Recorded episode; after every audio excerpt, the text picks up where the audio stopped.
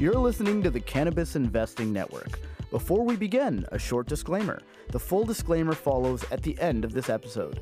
This podcast is a general communication and is being provided for entertainment and information purposes only. It is educational in nature and is not designed to be a recommendation for any specific investment strategy, plan, feature, or other purpose. Please enjoy responsibly.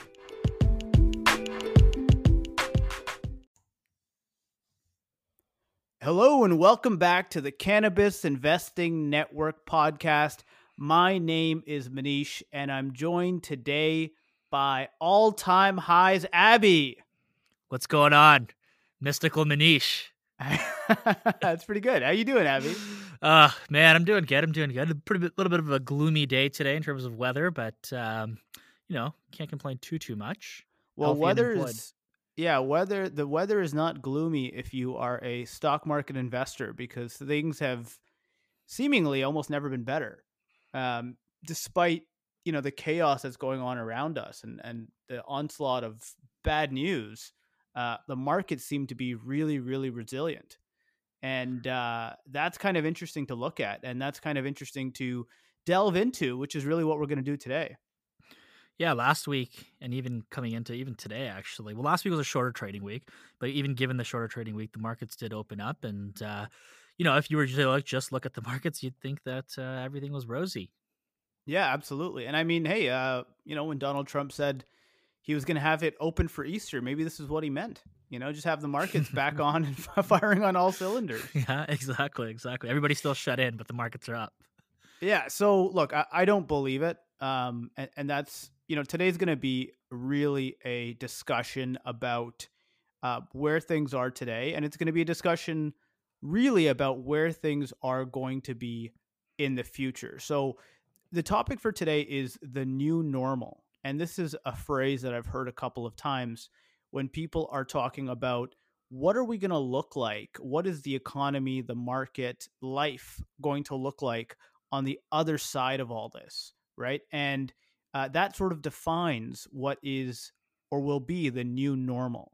And uh, why I think that's such an important topic to touch upon is because when we're talking about the market, and we'll use just the S and P 500, when we're talking about that indicator and deciding if it is, you know, cheap or if it's too expensive, really what we're talking about is how long does uh, the the COVID uh, damage to the economy last, and what does the economy look like on the other side of this? What becomes our new normal?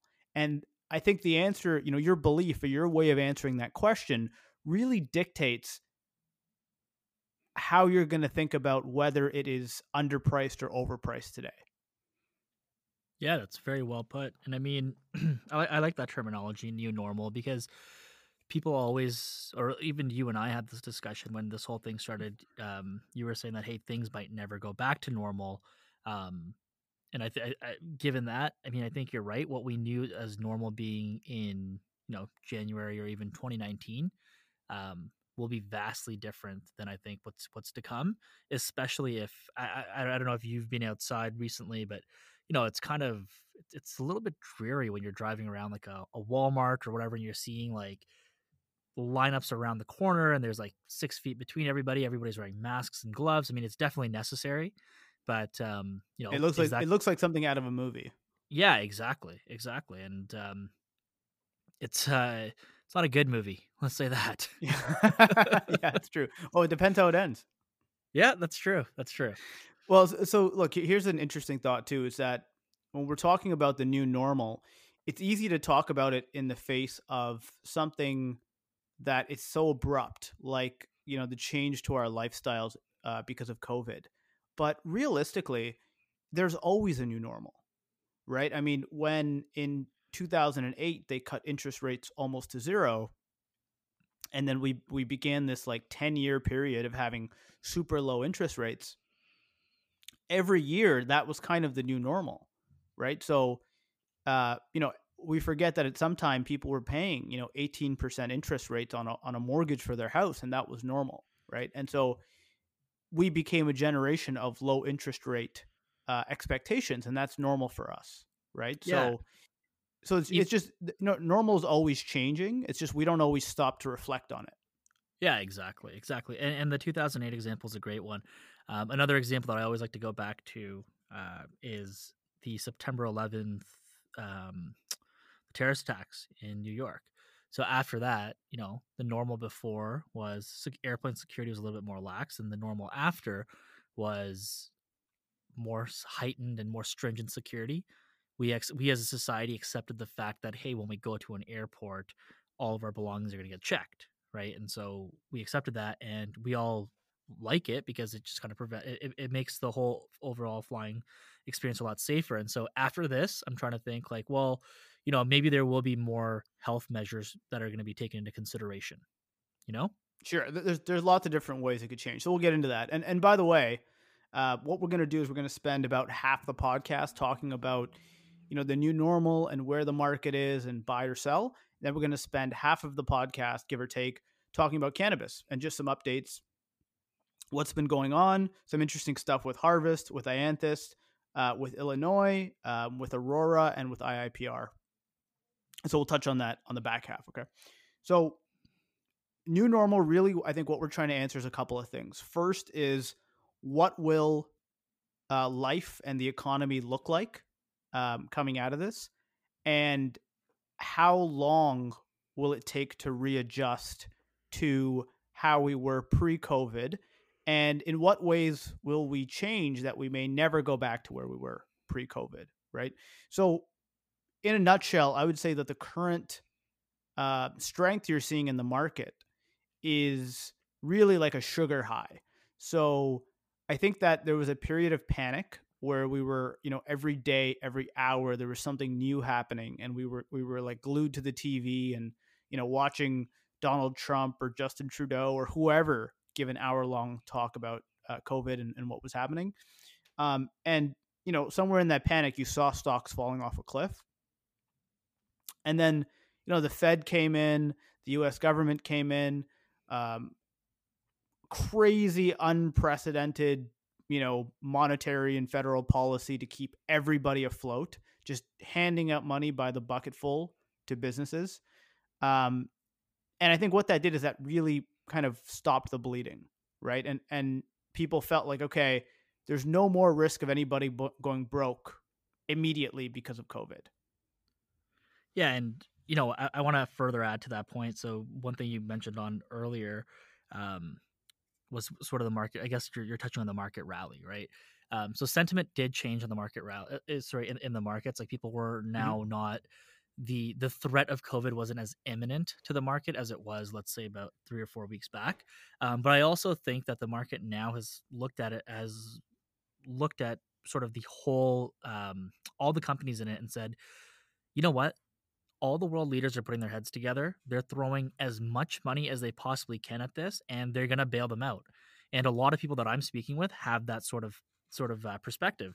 And what's that what's what, what's causing that is or sorry what's what's being caused as a result of that is that people are starting to get more positive in not only high, like high quality names but they're also looking at higher riskier like riskier assets um, because falsely yep. people think that the fed and the governments can actually save this economy yeah so, so you're saying you think that's a false belief I mean, it's tough to say whether it's a false belief or not a false belief. Um, I I, I think that you're building a foundation. You're building a house of cards on a weak foundation, right?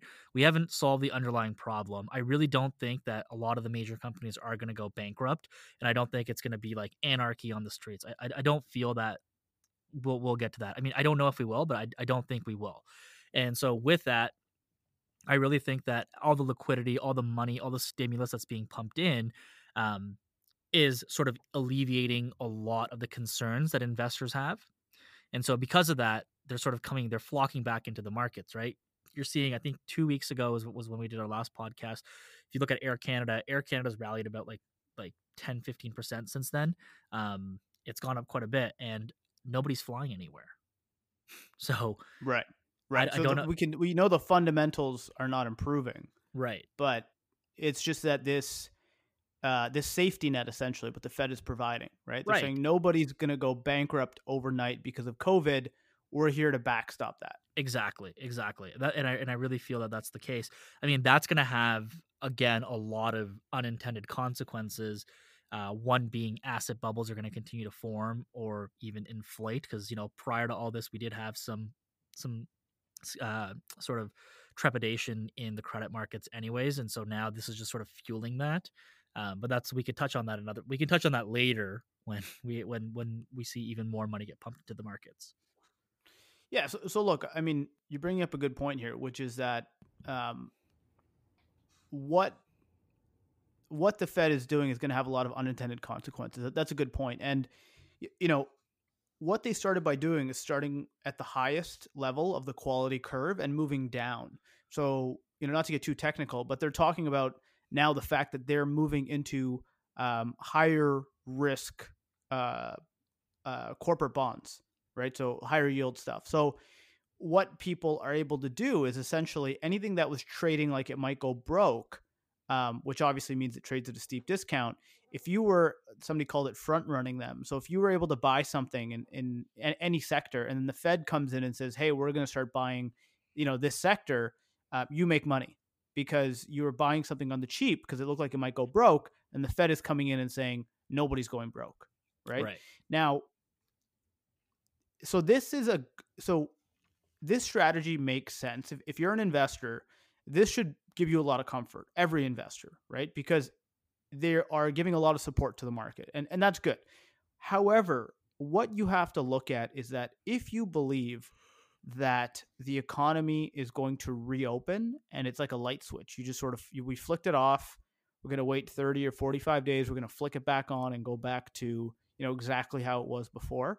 Then today's prices are cheap because they're still about 20% below the highs that we had in January or February, right? Mm-hmm. Um, but if you believe, like I believe, that the economy will be fundamentally different and that it's not a light switch you know you can you can turn it off quickly but turning it back on is like a knob it, it's slow and gradual then today's prices are probably still way too expensive for your taste and you would rather sit in cash and wait than jump in um, now right so it's kind of forget the fomo it's really about being patient and waiting. And so I want to point you to what I think are some sort of leading indicators as to why things are changing and will change. So the first is, um, and Abby, you and I have talked about this, is the unemployment numbers. Okay, so the unemployment numbers uh, that come out each week on Thursday for the U.S. really, really important because what this is is this is the uh, uh, basically the EI claim, the unemployment claims. So what this is is it's somebody new who's who had a job who was laid off or fired and they're filing for unemployment for essentially the first time uh, since being laid off. So what that means is that if you have somebody file this week, uh, they won't file next week. It's only the number of new people is what the number that you get. Okay, so why this number is really important is that in the height of 2008, in one week, the maximum new number of people we had file for EI was 600,000. Okay. The first week of COVID, that number was 3 million. So the first week of COVID was five times the worst week of 08, right? And the second week of COVID was 6.6 million. So it doubled the first week. And the third week, which we just had, was another 6 million. So that is an insane number of people to file for EI in the US. Right. It's about 16 million, uh, a little more than 16 million in three weeks. And you want to put that? My into, guess is. Yeah, sorry, I was going to say if you want to put that into perspective, because some people hear 16 million, like, oh, that's a pretty big number. That's half of Canada's population. Think about that. That's insane. Like, think about that, right? That's insane. It's, yeah, it's uh, it's half it's alarming. Canada's population, right? Yeah, no, it, it, you're right. Alarming is is the right word, right? I mean, those are, and that's that's tragic. Those are people who, for the most part, you know, probably did nothing wrong, and just their business slowed down or their industry was shut down, and they're suddenly out of work. Yeah, yeah, or or so, even yeah, exactly, exactly like you said. Yeah, so, so you've got 16 million people. Today is uh, April 13th. It's Monday night. So we'll see again this week what the jobless claims are. my guess is it's going to be another record breaking number. And when now when I say that, I don't I don't mean it has to go to seven or eight million. I mean, you know, we have to remember the context. Like the previous high in in um, 2008 was 600,000. So even the first number that we had of 3 million was five times the previous record. Like that is mind-bogglingly high, right? And now we've just had 10 times the previous record again for 2 weeks in a row now. Mm-hmm. So even if we get another 3 or 4 million people filing uh, who report this week, that is like that is a gigantic number right? Don't take solace in the fact that it comes down. It's still a giant number. So, right. especially when you take it in aggregate too, right? Yeah, because it keeps adding up, right? Great point. It, it these people, the 6.6 million people who filed, they're not finding work this week, right? No. Nobody's hiring, or very few places are hiring. It's very, very difficult, right? Um, okay, so huge unemployment. That to me is one of the worst possible things you can have. Hold on, hold on, Manish. Before we pass on this point, I do want to say you're right. The, the unemployment numbers are alarming, but you have to remember there's also been a stimulus package that's been unprecedented, like something we didn't see in 2008. It's been the largest stimulus package that's been printed um, since in in the history. Um, mm-hmm. So that d- has done some to alleviate it. I'm not I'm not justifying this in any way. I'm not saying you know it's it's, uh, it's unfortunate that the unemployment number is as high as it is, but the reason that the in 2008 when you had those large uh, unemployment numbers there was no government stimulus at the time right? So it was basically like free market where the people who were unemployed were all, all like could have either a ran a cash um, or b were just relying on on their own funds. Whereas right now you know in canada you're going to get $2000 from the government um, th- there's already benefits or sorry there's already pro relief programs put into place. And because there's those relief programs put into place you won't see the the initial impact um, in the economy as imminently as you did in 2008. So if you're wondering, it'll you know, soften the blow essentially. Exactly, exactly. So, but the numbers are still really bad. Um, but the impact is it's going to be different than 2008. So when you draw parallels to 2008, um, you just got to be mindful of that. That this is going to be, you know, those those mm-hmm. numbers aren't going to be until about six. Like I don't I don't want to say six months, but here in Canada, you get four months, I believe, two thousand dollars from CERB, and once that runs out, then what happens, right? no, well, look, I mean, I think if this thing was to keep going, they would just extend the benefit. I, I mean, governments have stepped up and said, we will do whatever it takes. We will spend whatever we have to spend uh, to try to alleviate some of the pain, right? So, right. so no question. And and look, I think you're making a good point, Abby, which is it, it's you have to be careful comparing this to 08 because they're just fundamentally different things. They are, right. right? And, and, in 08, for example, when I said 600K was the peak, um, that being said, if you look at it, there's like an extended period of time. I think it's like, I don't know, six months or 12 months where the numbers, the unemployment numbers keep going up. Right. So you kind of have these like, you know, 600K is your peak, but you could have had 550 and 500 before that and 550, you know, 450 before that. So there, it was still a lot of pain. Right. It went um, to like 9% um unemployment down in the States, right? Yeah, so so, so, numbers I was reading was was the peak was give or take ten percent, and there's always some variance because they're calculated sure. sort of different ways, but roughly ten percent was the peak in, um, in 0809. And that and equates roughly to about 30 million people. Is that is that what it works out to? Because it's well, remember it's labor force, right? No, no. Oh, right, it's, right. It's not, not the general population. You're right. You're right. Yeah, yeah, so you have to be careful with those numbers. Yeah. But so something to think about. We had the U, the U.S. had 10% give or take unemployment at the peak. Okay, uh, just in January, February, we got down to about three percent unemployment. Right, I think just above that. So it took roughly 10 years to go from 10% to 3% unemployment. Right. So if you look at it, I mean, that's less than 1% a year. Right. Right now, they think the US is somewhere around 12 ish percent unemployment.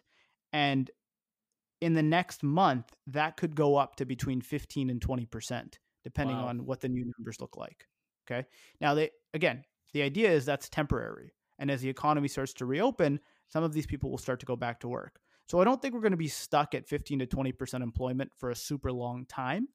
Um, but Abby, to your point about, hey, people are certainly going to start getting money from the government, that's true. And that helps. And I think, by the way, the government should be doing that. I mean, I think people need to eat they need to survive so we have to do something right i think that that's very apparent um, the second point, so we touched on unemployment numbers, right? Sorry, sorry. The finishing point is that just that when we when we go up to fifteen to twenty percent un- unemployment, I think it's going to take us a very long time to get back to like a five percent unemployment, right? Like we'll get a lot of it back, kind of, you know, quicker than normal as starts of the parts of the economy start to restart. Um, but I don't think it's going to be easy for us to just to shift back into full gear. Like I Right. really think it's going to be a slow grind to chip away at unemployment. And so that's why I think it could take quarters, years. Like this will be a something that we're dealing with for years to come, I think, right? And and that's sure. why because we're not going to go from 15% unemployment back down to 5% in only two quarters. That's my Uh, feeling. Exactly. And there's another thing that I don't know if this is in your notes to to to, uh, to chat on as well, but um, all this, all the stimulus, all this uh, bailout, whatever you want to call it, that's absolutely necessary at this moment, has to be paid back, right? Which means there's going to be inflation as well as higher taxes. That's going to impede the recovery, uh, the rate of recovery, and essentially prolong it as well. So couple that Yeah, with and, the fact and yeah, couple yeah, that with the fact yeah, that we're not going to come back on. Um, uh, sorry, you're saying? Yeah, but uh, just uh, so the reopening question we'll touch on later. But um, with regards to asset values, I mean, the one silver lining, if you will, for investors is when they lower interest rates and pump out money. Um, what that means in the future is that you're going to have asset inflation, which I think you were talking about earlier, Abby, about price bubbles and stuff. So hmm I do think, uh, like you know, I'm very pessimistic, short and medium term, but ultimately, I actually do see this a lot like 08. And I think what will happen is th- things will take longer to readjust and it will be a much slower recovery than people are sort of pricing in. But ultimately, if you look at 08, um, you know, the downturn of 08, which was very, very painful, led us to a basically 10 year expansionary cycle, right? Because of things like low interest rates. So I think we will see something similar this time around. I don't know if it'll take 10 years. I think it'll probably be more like two years of downtime and then, you know, some extended um, boom time. Maybe it's five years, maybe it's seven, who knows, right? hmm But I, I do think we're setting up that same sort of story where we're going to go down and then we're going to go up, you know, slowly, slowly. But I mean, asset prices just have to keep rising if you're printing money like crazy and if you have interest rates at near zero. I mean, it's just it's just very helpful for asset values. Right. Right. So let me just touch on the second point, and then we can go to the third one, which which was about actually the economy reopening.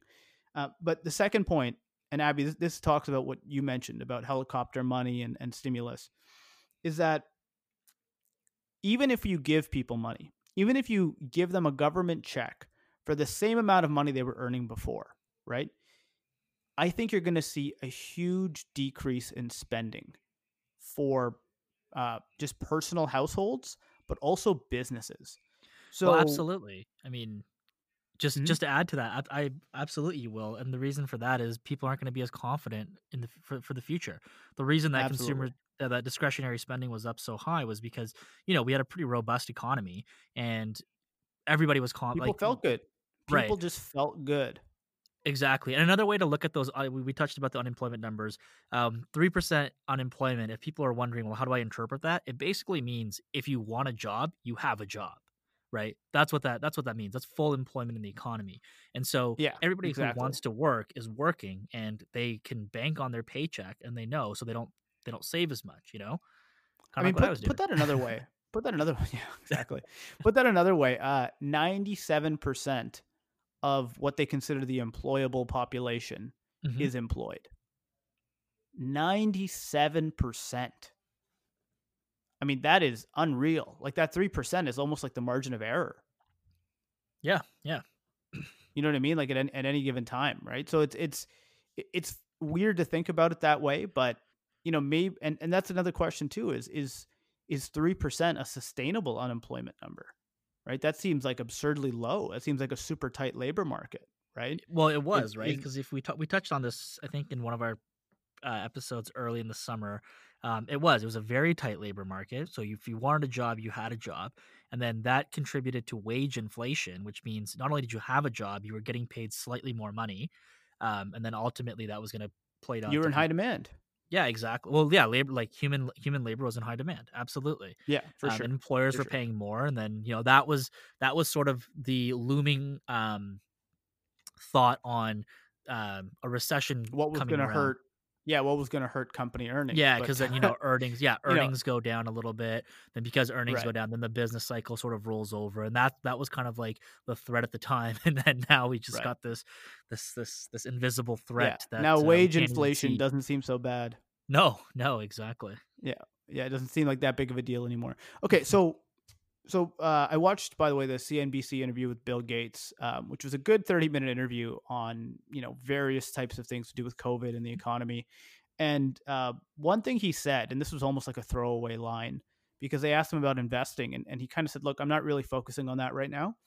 Um, but he did talk about you know investors are pricing things in as if things will just snap back, and and he said he had a, a term he used, which I thought was great, which was he said like investor uh, consumers won't have the same animal spirits that they had before right and i think that what he's referring to is really just sort of the baser human instincts of you know you feel good you feel confident you know you got a good job money's coming in you know even if you don't have all the savings in the world you're willing to take some risk Right. right you're willing to you're willing to go buy that little bit of a bigger house you're go you're willing to go you know buy that nicer car go on that vacation Take larger that night out Take larger positions in cannabis companies. yeah spend all of your disposable income on speculative cannabis companies with which no is revenue probably which is probably appropriate for our listener base here. exactly exactly but you know this is this is the key thing is that we don't really understand all of the pressures that are acting on us until they're removed and we're in a different time in a different world right? And i'm sure there's a lot of people now who are thinking about you know when i had made all that money on paper on cannabis you know if i was where i am today i would have sold in a heartbeat. I would have sold way faster right? If i suddenly didn't have a job or was worried about not having a job i never would have gambled with my money like that Oh, for sure. right? So but the the point the broader point is about spending is even if people have the same amount of money which they won't but even if they did that appetite for consumption won't be there as much. Um, and ultimately in canada and the us consumers drive somewhere between 60 and 70% of the economy. So if you took away anything to do with covid and just said to me that consumers are going to feel worse this year and they're going to spend even like 20% less, I would say that would have huge implications negatively for the economy Right. because every So- dollar that, you know, the average person spends gets recycled over and over again uh, because of the chain of of interactions that happen behind that initial spend, right? So you spend a dollar, the waitress gets a dollar, the busboy gets a dollar. Everybody gets some money that they go and they spend sort of further down the chain, which helps keep the economy growing. Right. And so, Manish, I do want to add that there is actually an index that tracks this. It's called the Consumer Confidence Index. Um, Sure. and you know that's since I've been working, since I've been employed, and you you you yourself as well. If you ever followed that index, it's basically been going up every year. Like consumers are more and more confident each year, right? So whenever I looked at that number, I never really knew how to relate to it. It was just like, oh, it's a number that always goes up. Okay, great. Like, what is consumer confidence? I've never been in a market where you know there wasn't any confidence, and now just what you just touched on, saying if I was not unemployed, if I was not employed in this market, I would have acted differently in the sense that I would take a lot more risk off as well as sell my investments. That just sort of clicked on me. It was like a little bit of a light bulb, being like, oh, that's the consumer confidence uh, index. And if that starts going down, then basically how we're feeling right now is how you should equate to it. Right. So when you're saying that if if you were if somebody was to tell you that hey next year consumer confidence is down 20% you'd be like oh okay i'm going to take some risk off the table um, now you can actually go like oh i know exactly what that feels like i need to take a lot of risk off the table Yeah, f- funny enough, Abby. So just while you were saying that, I just I just googled consumer confidence index just to see where it is. Yeah. um, and this one came up for Canada, and uh, Canada in March was fifty three points. You know, whatever that means, I don't know, but Yeah. it was fifty three points. And for April, it's thirty five points. So it's down almost it's down almost twenty points. which is like Um, 40% And yeah, when I when I look at the ten year uh, or the five year graph, uh, yeah, I mean, in 2016, I think with oil and stuff, it dipped down to maybe like 45 briefly before it came back up, and now it's down to 35. So it's like a, a chart. It's like falling off a cliff essentially. Yeah, where it is right now. Absolutely, absolutely. And like, look, uh, even in 2016 when it pulled back, um, I do remember that pullback actually, and it was because of oil as well. The pref market pulled back that year or the year prior.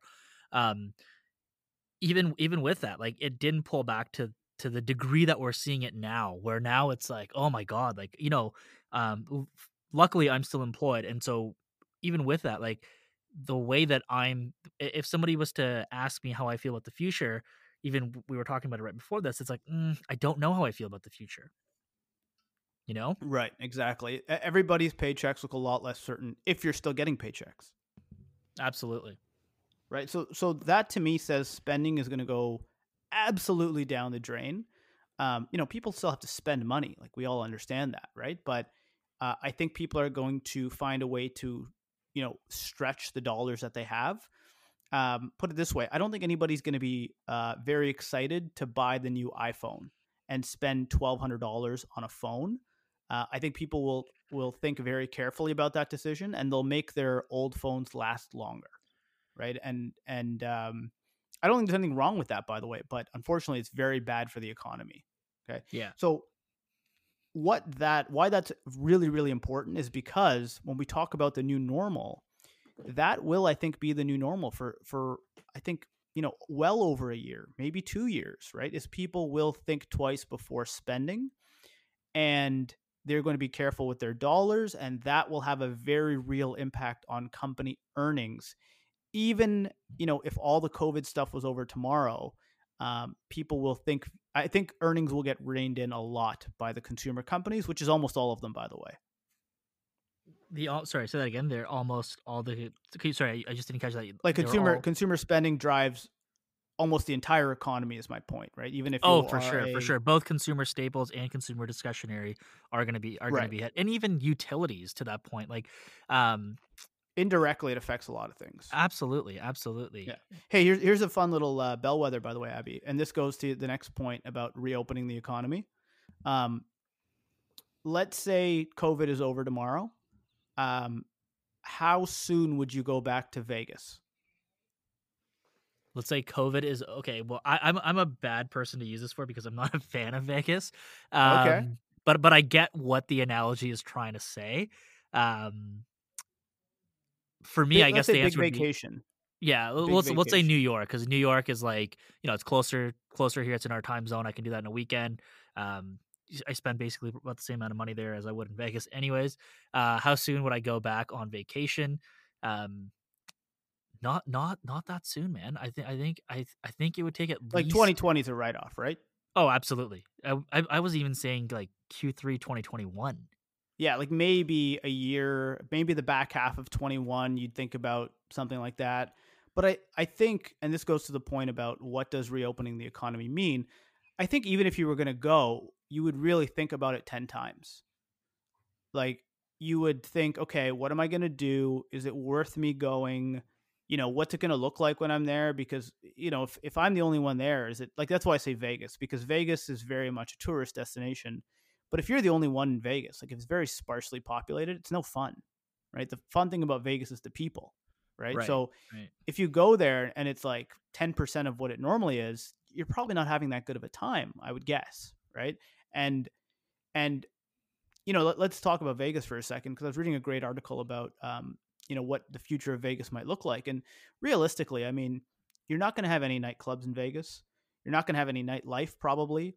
Um, it's going to be very hard to even you know, like I like to play poker when I go to Vegas. Like you, it's gonna be hard to even have a poker table, right? Because you can't fit ten people, um, you know, each sitting six feet apart, right? There's just not enough room ac- around the table for for right. you to do that, right? So, uh, even you have to think about all these things of even if they reopen everything tomorrow, how are they going to do it with social distancing, right? And and until there is a vaccine, uh, it doesn't seem that there is going to be any return to the way things were. It's really going to have to. That's gonna, once we have everybody vaccinated, then we can sort of start going back to the way things were. Yeah, I mean, a vaccine is. I I keep hearing mixed things about the vaccine. Like I hear that there's an antibodies thing that's happening as well as a vaccine that's happening. Um, there's some articles saying the vaccine is months away. There's some that's saying it's within 12 months. There's some that's saying it's you know year like a year plus away. So, um, yeah, it's a it's it's a tough one, man. It's a tough one to answer. I think if we had a vaccine that was distributed around the world by the end of 21, we would doing be doing very well. So that like would just like put it. They, they just put it in your drinking water. just drink it. Yeah, they they asked that in the movie Contagion. Actually, they said, "Oh, I haven't we, seen that in a while. I should watch that." Yeah, it's actually it's actually a trip to watch it because um, they you know so many of the terms like what they do in the movie is almost exactly what we're doing now, like social distancing and stuff like that, right? And and yeah. uh, I, I listened to a podcast actually with the writer and and one of the scientists who were um, behind Contagion, and they talked about the fact that the reason it's so eerily similar is because they tried to make the movie realistic, so it didn't follow all the normal Hollywood stuff, and it really was drawing upon, um, uh, you know, science of what scientists say you should do in a pandemic. Well, the the best the be- I, I, saw this one meme. I don't know if it's in like the only thing I really I've seen Contagion a long time ago, and I remember one scene where Gwyneth Paltrow gets like her head cut off or something like like for anyways, and I was like, oh, this is weird. Spoiler um, alert. that's like in the first. By the way, the movie came out like ten years ago. that happens at all in the movie. it does. It, it does. Think it happens in the first like. In the movie. I swear, Gwyneth Paltrow. You know what? Let's have a bet. I bet you anything. There's a surgeon right, that cuts Gwyneth Paltrow's head. Um, and then the other the, the the thing that I wanted to say with with Contagion actually, this was like a, a funny meme on Instagram where somebody was like, next time you have a zombie apocalypse movie, there needs to be a significant portion of the population that just denies it. And I was like, oh, that's so funny. That's so funny. That actually kind of is con- in contagion. I don't want to keep going on, but uh, but uh, that actually I think is in contagion. There, there's a whole thing about disinformation, so it was pretty prescient. Oh, um, cool. Okay, so so look, this is the last topic on on COVID for now. When will we when will we reopen, and what does reopening mean? So I think that um, we keep trying to rush the reopening because everybody wants to reopen, but the reality is, um, unless you just want to let this thing have a resurgence, you have to really shut down for a longer period of time. So I think in Canada, Toronto, we're going to be reopening somewhere between June 1st and July 1st. And I think it's going to be a phased approach. I think, you know, if you can get people tested for the antibodies and they already have, they've already had COVID, you know, we can give them a bracelet, get them back to work. But a lot of things just aren't going to happen for a long time. Things like travel, things like conferences, things like, you know, NBA games. We're just not going to be see, you know, concerts. We're not going to be seeing a lot of those right. um, big events for for basically until we get the vaccine or mm-hmm. until everybody can, you know, have the antibody test and show they have it. So that is the in my opinion the new normal is that it's going to be longer than we think to reopen and then reopening will be a lot slower than we think. Right, right. Yeah, I agree. I think it's going to be a phased approach. Um, before we, is this the last subject before we go into the cannabis stuff? Yeah, sure. We could wrap up the the COVID part. Well, no, no, no. Because if there's something else, let me know. Because there, there's one thing that I did want to sort of t- touch base on too, which is very mm-hmm. important for the investing landscape right now, and that's just sort of oil and oil prices. Yeah, it's a good point. Yeah. Yeah, and so I mean, I don't know if you followed this at all. I've I've been I've been tracking it lately. Over the weekend, there was this massive announcement that you know OPEC was going to cut 20 million barrels, which is the largest cut uh, in hist- in the history of OPEC. And for some reason, oil didn't move at all. Like it didn't. Like I don't know if it was priced in. I don't, I don't know what's going on, or if people think that hey, even though that they cut, it's like going back to game theory, which you and I love to talk about. That people are already going to cheat and they're not going to cut as much. Um, anyways, just some food for thought. If you are investing in, if you are investing in this market, keep that into consideration when you're looking at stocks. Oil tends to have a pretty big impact on, you know, especially in Canada, uh, how the Canadian markets do, and then even broader, it does as well. And so if you're if you're looking at it, I mean, and if you have any insight as to why you you think it didn't move or um or what your thoughts on it, feel free to share it with our to our email. Yeah, so uh, my guess is that, uh, and, and, I follow oil very little, but my guess was that uh, it jumped, I think, pretty significantly when Trump had tweeted that he was in discussions with uh, um, Russia as well as uh, Saudi Arabia. Right. Um, and I think I think it just sort of recovered from there, and then this news was essentially priced in, um, which to me is pretty silly if that's if that is the case, because it yeah, means twenty three essentially dollars a barrel. yeah, it like it rallied from a tweet, right? And then it it but maybe you're right. Maybe there is a level of skepticism basically right now that people think, you know, they want to see it before they believe it. Maybe I, I don't know. Like I, to to be honest, I, I fully thought that like, after that, after that announcement, I to thought spike, I thought it was going to go up to thirty bucks. Right? w- It, would make right, right, right. sense, right. It would if you cut like I think if you look at the OPEC numbers, if you could take off that many barrels, a thirty dollar oil price is warranted easily, and then on, on top of that, you can it'll start fueling, um, no pun intended, but it'll start fueling the oil price back up. Yeah, I, I mean, uh, I think there's legitimate concern about what will the demand be like for oil, right? I mean, people aren't driving their cars very much right now. No, but people are ordering a lot from Amazon. Supply chains for the grocery store still still Yeah, require it. yeah, no, no question, no question. But it's funny. again, I don't. Yeah, it's funny. I don't have like a- the extra. Sorry, yeah. go ahead. No, the thing that's a, that's a piece of the puzzle, right? But another Yeah. piece of the puzzle is people aren't driving to work anymore, and they're not, you know, they're not driving all the places they were driving before. I, yeah, I remember. I mean, don't don't quote me on this, but this is something that I vaguely remember. When you, when we look, when you look at the oil consumption pie, it was like less than nine to ten percent was actually consumer consumption.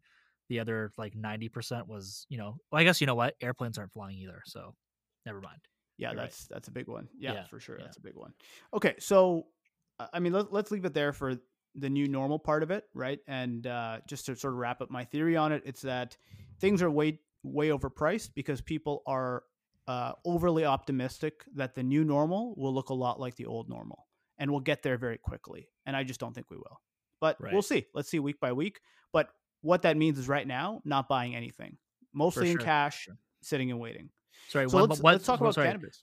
Sorry, one last Sure, thing about ahead. about the new normal. Um, this is something that I've been hearing a lot on the news and on uh, different internet forums as well. That China might be the new superpower going forward, right? So that already kind of, if that happens, that already kind of shows that you know the U.S. not being uh, the world leader um, and the largest superpower, that China might be it.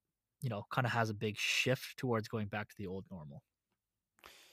Yeah, maybe. I, I mean, look, what I would say though is I think this will end up being a huge negative for China in a couple of ways. Um, I mean, the world was shifting towards China, right? I mean, nothing is made basically in any Western country anymore. We've shipped all of our manufacturing to China, and we kind of accepted the fact that this is globalization and is what it is. And what all of this has taught us is basically like, no, we have to basically fend for ourselves. Um, and, you know, every country is kind of buying into the idea of um, uh, almost protectionism, which is we have to have our own supply chains locally. You know, Right. we can't rely on other people for our PPE equipment or whatever, right? So Right. this happens to be a health pandemic, but you know, apply that same type of thinking to, you know, I don't know, climate change or some kind of natural disaster, right?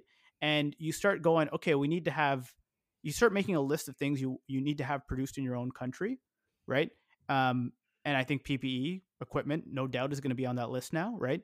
Um, that's all taking away from globalization. Globalization was helping countries like China. So Right. I'm not so sure. Um, I agree with you. There's there's you know winners and losers in all of this, but it's too soon to tell what's what in my opinion. So yeah, we'll that, that's a very that, that's actually a really interesting point. They didn't really talk, touch too much on that on CNN, but uh, I never really considered that uh, that that uh, perspective of like whole economic nationalism sort of playing a big role in sort of hindering China's growth. But you're right. Well, listen, topic for another day. So let's go into cannabis. So a couple episodes ago, we talked about kind of what's going on in cannabis, and I said pretty flatly, I'm not super excited about what's happening. Um, you know, look, I, I'm still very interested in the space, still want to invest my money there. And by the way, uh, in these down markets, speculative investments get hammered the most, right? So I've said before, you know, I'd rather go down the middle than play on the edges. But when things get bleak enough for cannabis, um, then you're able to buy good quality names at a real discount. That gives you your opportunity for these huge outsized gains, you know, for your two, three, four, five X times returns, similar to the returns people got in the beginning of cannabis when there was a significant risk premium associated with it. So um, definitely a space to keep your eye on. However, what we're seeing right now is a lot of bad news, um, which is not just news. It, it really is a reflection of the fundamental businesses and the fundamental issues in the cannabis space. So uh, we got a couple to touch on, but you know I'll start with with just two um, in the U.S. And the first one is Harvest Health and Recreation, which I've been cautious on for a while now. Finally announced that they are not completing their deal with Verano. This is super, super disappointing. Um, they spent a lot of time trying to uh, consummate this deal. Verano is one of the top and only producers actually in Illinois. So this was really going to be a crown jewel for Harvest, and they are no longer getting that deal done. Really bad news for Harvest. Um, probably decent news for Verano, and if you could buy into that company, it would be worth looking at. Um, iAnthus, which was a in a lot of ways similar to Harvest and, and had kind of slipped to the lower quality uh, name on my list. Mm-hmm. They defaulted on their Gotham Green uh, financing. So they raised about $60 million um, from Gotham Green last year. And that was at 13% plus warrants. Um, and they said they made the strategic decision to not pay their interest on that loan. Um, that's a really bad sign for, for iAnthus. They also um, had previously been in dispute with another debt holder of theirs. Uh, but it looks like now that's going to go to a, some kind of workaround, right? So, will Gotham Green allow them to restructure? You know, how friendly is it? How hostile is it? We don't know. Uh, but iAnthus and Harvest were two of the bigger MSOs, and and you know, used to be considered really top tier a while ago. So this is really bad news for the cannabis sector in general because it makes the whole space look bad. Yeah, it's terrible. I mean, you never want to see anyone missing out on uh, interest payments, but uh, especially when they're when, especially when they're like leaders too, right in space. Well, and liquidity is about to run really, really dry. Like there's almost no money available for anybody, especially cannabis names. Um, and I think Harvest and iAnthus are really going to be on the chopping block now. So, you know, the silver lining in all of this, as we, we were saying, you know, before all this stuff started, we were we were talking about a cannabis shakeout that was going to come. Um, still happening. In fact, if anything, it's accelerated, uh, maybe two or three times faster than it normally would have been, because of what COVID is doing to you know liquidity in all markets. So when Harvest goes down and iAnthus go down, and by the way, I think they are going down um, it just leaves more pie for everybody else essentially. But every time one of these companies underperforms or does something wrong, it makes it harder for everybody else because in the short term, people have a hard time differentiating between who's a good player and who's a bad player. They just sort of lump everybody together. Um, so it's problematic. Mm-hmm. So on the flip side, some good news. Mm-hmm. Um, and this was um, from some of our, our friends. Uh, they, they sent me this link for Illinois' numbers. And Illinois had some really encouraging numbers. Uh, Illinois, as a reminder, it only went legal uh, January 1st, 2020. Right. Uh, and, you know, thank God they did get it in uh, and they did legalize it now because you know otherwise it probably would have been delayed, right? Um, yeah, yeah. With, with, all this COVID stuff, so they had in their first month $40 million US of sales, which was very, very encouraging for their first month. Okay. Yeah. So it turns out that was recreational only. It was not also including the medical sales. Holy. So it turns out turns out the actual number was closer to 65 million US for January. In, in just the month of January? Just the month of January. That's insane. That's actually insane. So check this out. So the first 3 months they did about 188 million US, which is roughly 250 million Canadian. And if you annualize that, that would be a billion dollars Canadian in the first year of legalization for Illinois. Okay. That would be essentially what all of Canada did mm-hmm. last year. All of Canada did about 1.2 billion last year. Right. Um, but it is but important remember, to note. Was, it is important to note that Illinois uh, legalized everything, whereas Canada only did dry flower, right? Great point. Um, Illinois has everything, so they have flower, they have um, they have edibles, they have vapes, the you know the whole, you know basically every format um, that you would expect is there. Uh, the other thing too is in Illinois, the price point is significantly, significantly higher. So it's not necessarily not necessarily that they're selling more cannabis, but it could just be that the price point is much higher, so that inflates the sales numbers. Uh, not to take anything away from them, because people actually still spent that money. In fact, it's a good thing. People are willing to pay more for the cannabis, uh, but it just sometimes skews how you might look at it, right? Because they only have, I think, 45 dispensaries in all of Illinois right now, and they're slowly opening more up. 45? Um, 45, that's it. That's, that's it. Not, those that's, are the kind of numbers that much, doing. actually, because what Illinois is about 11 million people. Sorry, 11 million it's people. almost this, yeah, it's 12 million, I think. So just just just under the amount that uh, Ontario has. 45 for 12 million. That seems that seems really low. But hey, look, the oh, numbers it, it is no, it is low. It is low. But the, the reason they even, but remember, on day one they had 45, right? Right. So Ontario on day one had zero, and on yeah. month three had zero, and it wasn't until month six that we got our first dispensary open, right? So what Illinois had, which is great, is it had sort of a robust medical program, um, and then the recreation was built on top of that. So what that means is that there were already operators in the market. There were already grows operational. There was already dispensaries operational, and you were just upgrading that infrastructure. And that's a lot, as you can see, that can be a lot better of a system than just starting from zero, right? So transitioning from medical to rec is a lot smoother than going from zero to 100, right? So just for comparison, people are paying in Illinois sometimes between 15 and 20 dollars US to buy a gram of weed. Okay.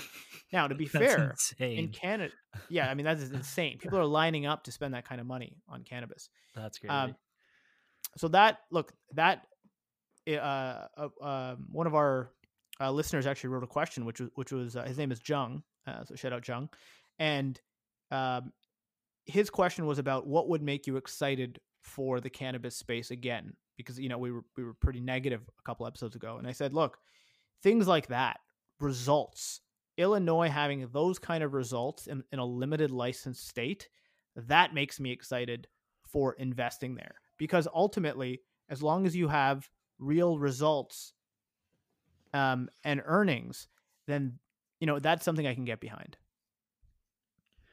Yeah, that makes sense. That's the yeah you can't you can't you can't argue with the fundamentals on there. Um, for my answer to Jung's question would be a little bit different. I want to see some defaults and I want to see some M and A happen. There are a lot of garbage companies out there that need to go under, and you know, there's some good companies that can scoop them up. And if once that happens, then you know that's what I'm gonna. That's when I'll get reinvigorated. Yeah, and I, you know, that's a good point, and I don't think we're too far off from that, right? I think guys like Harvest and iAnthus, when you see them um, having these issues, that tells you you're getting pretty close? It, it's a ticking time bomb. Um, and unless the capital markets spring open again tomorrow, I think you're going to have that same problem. Yeah. Do you want to touch Abby on Aurora? On Aurora, yeah, yeah. So there was some uh, some exciting news. I don't know. There was there was some news that came out. I was uh, not too too too thrilled about it, but Aurora is basically doing a twelve to one stock consolidation. Um, basically, what that means is they're taking their number of shares outstanding, they're consolidating it by 12 to sort of bring the price up. Now, the reason I think that they're doing that is they do trade on the uh, the NYSE there, the uh, New York Stock Exchange, and because of that, the New York Stock Exchange has a rule where your 30 day trade price, um, sorry, your 30 day price level has to be approximately about a dollar US ish.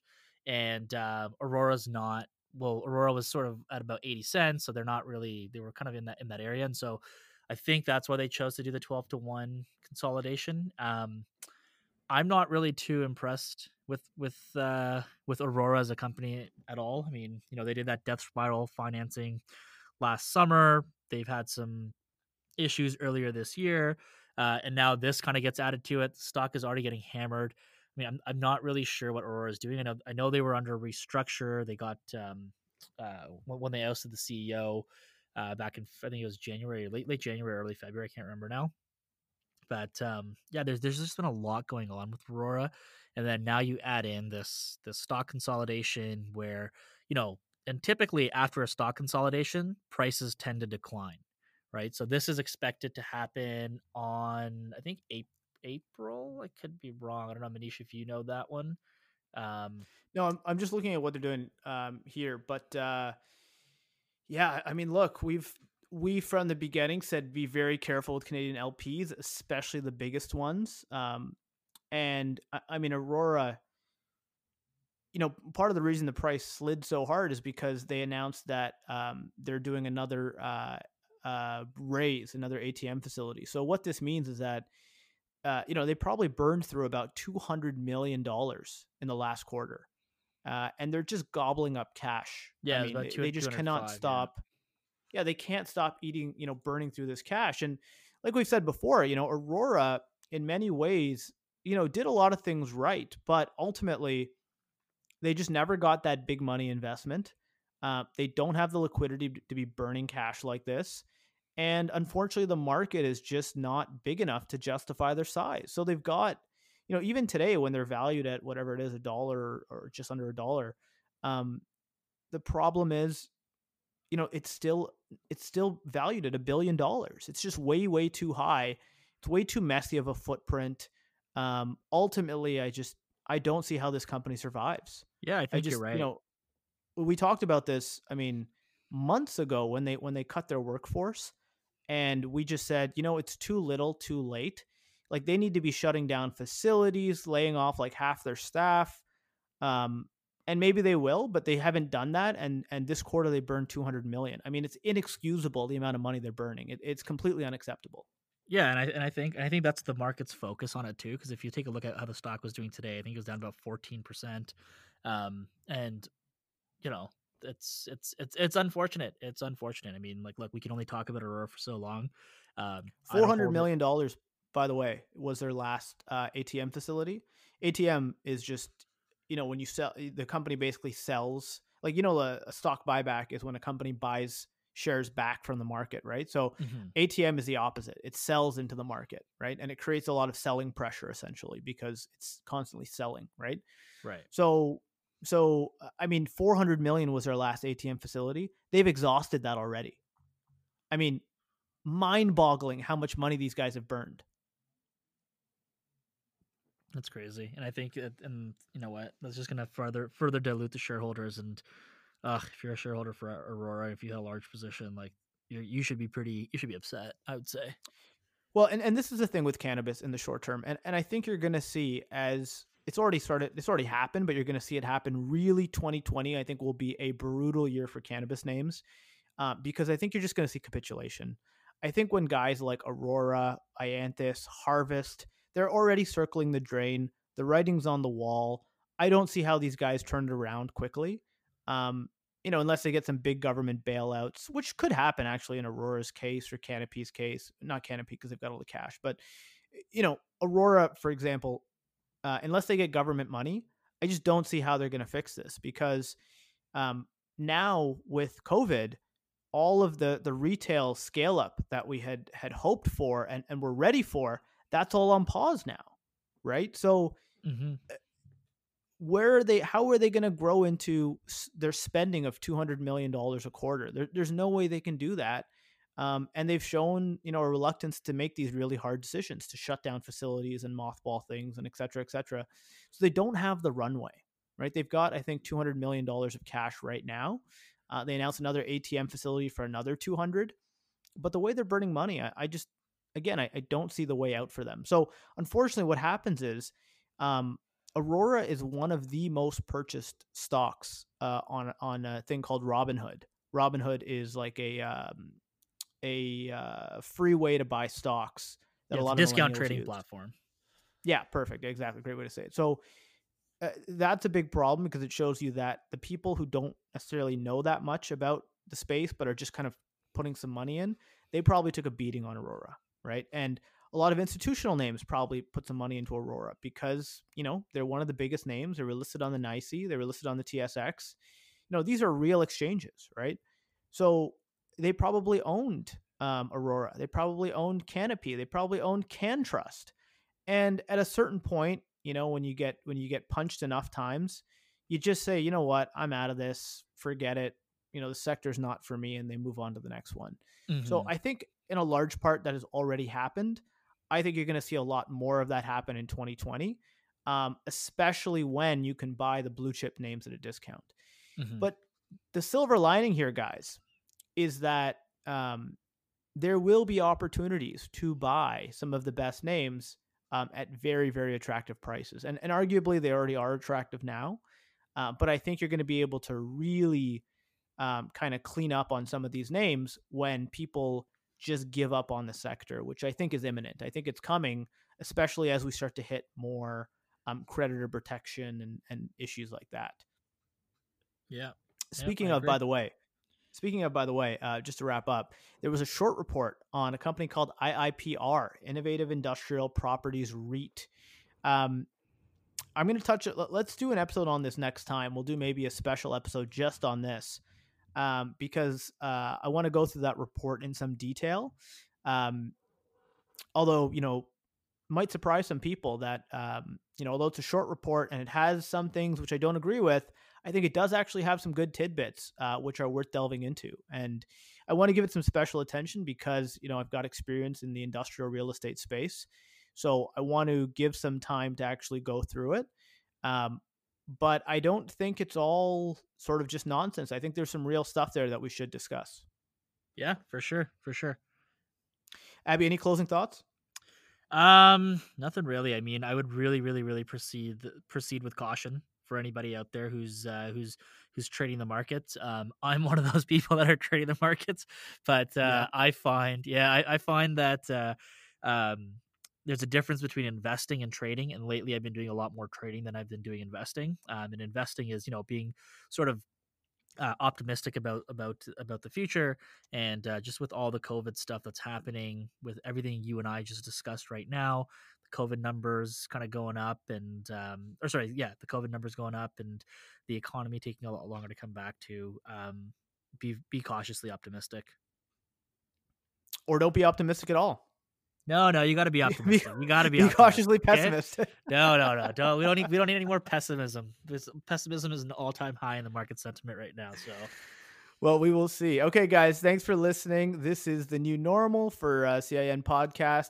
Send us your thoughts, your questions. CIN podcast at gmail.com.